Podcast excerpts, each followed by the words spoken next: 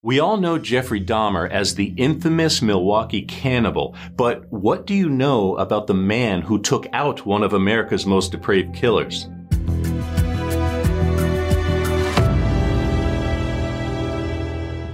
I'm Chris. Thanks for watching True Crime Recaps. Meet Christopher Scarver, otherwise known as the man who killed Jeffrey Dahmer. In 1994, Chris and Jeff were each only about three years into life sentences at Wisconsin's Columbia Correctional Institution. Jeff was serving 15 lifetimes for the murders of at least 17 men and boys between 1978 and 1991. Wisconsin is one of the few states without the death penalty, but the details of his crime are the stuff of nightmares. When he was arrested, they found human torsos dissolving in acid, bleached skulls, severed heads, hearts, and other parts of human flesh in his bedroom, living room, and kitchen. Later, he confessed to eating some of his victims. His crimes were so heinous that he was universally reviled, even by other killers. In 1990, a year before Dahmer's spree came to an end in the Oxford Apartments in West Milwaukee,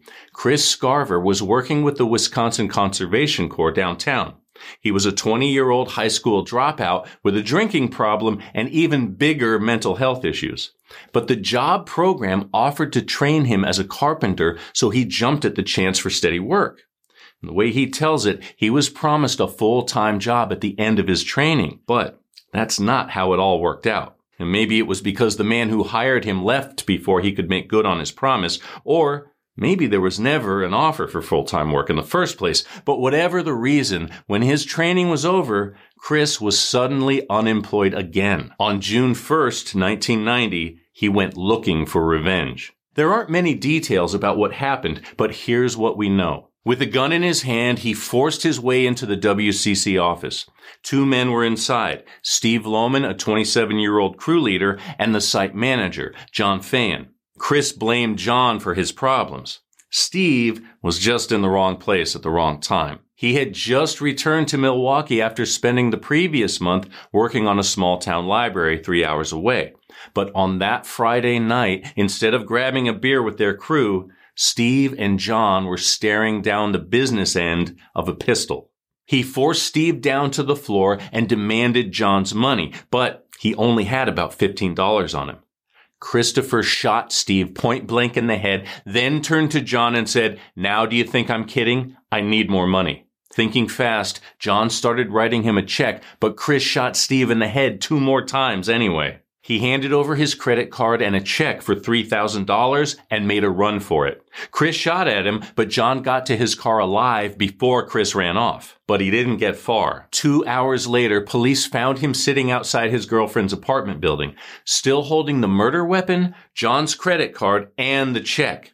His guilt was obvious. The only question was why. He had no criminal history, had never been in any real trouble before. Later, he told prison doctors he heard the voice of God speaking to him and he was given meds. But it wouldn't be the last time he heard the voices. In 1992, he was transferred to Columbia Correctional. Dahmer joined him there not long after. At first, they kept Jeff away from other prisoners for obvious reasons. But when he complained about the isolation, they let him out to mingle under the watchful eye of a guard. By 1994, he could eat in the cafeteria, join a work crew, and go to classes, including Bible study. But even in a prison filled with some of the most dangerous inmates you can imagine, Dahmer was an outcast. In many ways, he was his own worst enemy. His crimes were so repulsive that even hardened criminals found him hard to stomach. As a result, he spent most of his time alone, surrounded by people who despised him. But he seemed to relish in his own notoriety. He often joked about biting other prisoners. Some say he even decorated his cell with a sign promoting meetings for Cannibals Anonymous. Others say he got a kick out of arranging his food to look like severed limbs, complete with ketchup as blood. There was definitely something chilling about his lack of remorse, and most of the men kept a safe distance from him. On the morning of November 28, 1994, Christopher Jeffrey Dahmer and a man named Jesse Anderson were told to clean the prison gym. Now, before I tell you what happened, you need to know what Jesse did to earn his own life sentence. On a Tuesday night in April 1992, Jesse and his wife Barbara got a sitter for their three kids and headed to the mall for a date night. They saw a movie, then ate dinner at TGI Fridays. Moments after they left the restaurant, Barbara's screams brought police to their bleeding bodies in the parking lot. Barbara had 21 stab wounds in her face and head. Jesse was bleeding from three wounds to his chest. His wife slipped into a coma and died two days later. But his wounds weren't as serious. While he recovered, he sent officers on a wild goose chase looking for her killers. Two young black men he claimed attacked them as they were getting in the car, except they didn't exist. He might have gotten away with murder if it wasn't for two people who recognized the evidence police collected from the crime scene. About 12 hours before the murder, Jesse had paid a guy on the street 20 bucks for his red Clippers hat. It had a distinctive oil stain on it. And a month before that, the Leader Telegram says he bought a red handled fold out fishing knife from, coincidentally, the very same downtown sporting goods store where Dahmer bought his bone crushing mallet.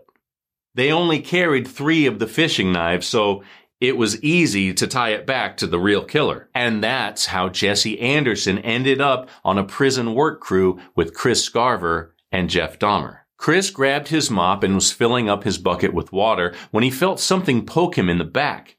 He told the New York Post that Dahmer and Jesse were laughing when he turned around.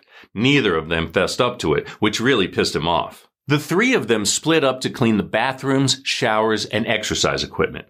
And when the guards were distracted, he grabbed a 20 inch metal bar from the gym and hid it in the leg of his pants. Then he went looking for the serial killer. He found him alone cleaning the toilets in the locker room.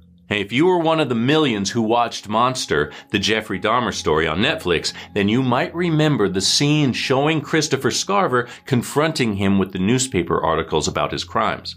Well, according to his interview with the New York Post in 2015, that really happened. He asked him if he really did all those twisted things. The shocked look on Dahmer's face told him everything he needed to know. He made a move to escape, but Christopher pulled out his makeshift weapon and blocked his way. He hit him in the side of the head and left him to choke on his own blood next to the toilet. There were no guards in sight. Figuring he only had about a few minutes left alone, he went after Jesse Anderson, who was cleaning in the shower room. He killed him the same way, although he didn't die for a couple of days. Dahmer, on the other hand, didn't make it to the hospital. He was 34.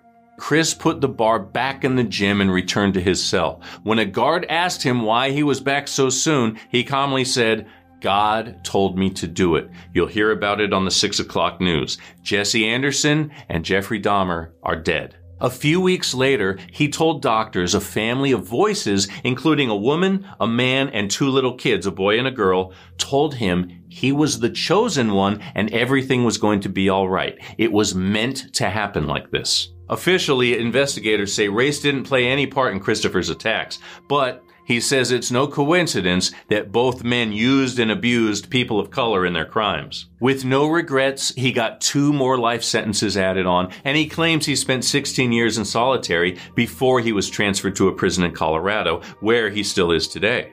So, what do you think? Was this poetic justice, or should Dahmer and Anderson have been left in their cells for years to come? And that's your recap. Thanks for hanging out with us today. If you like getting all the crime in half the time, go ahead and tap that subscribe button and the bell so you never miss a story. We're here Wednesdays, Saturdays, and Sundays, but don't go away. Catch up on more recaps right here, right now. Until next time, take care.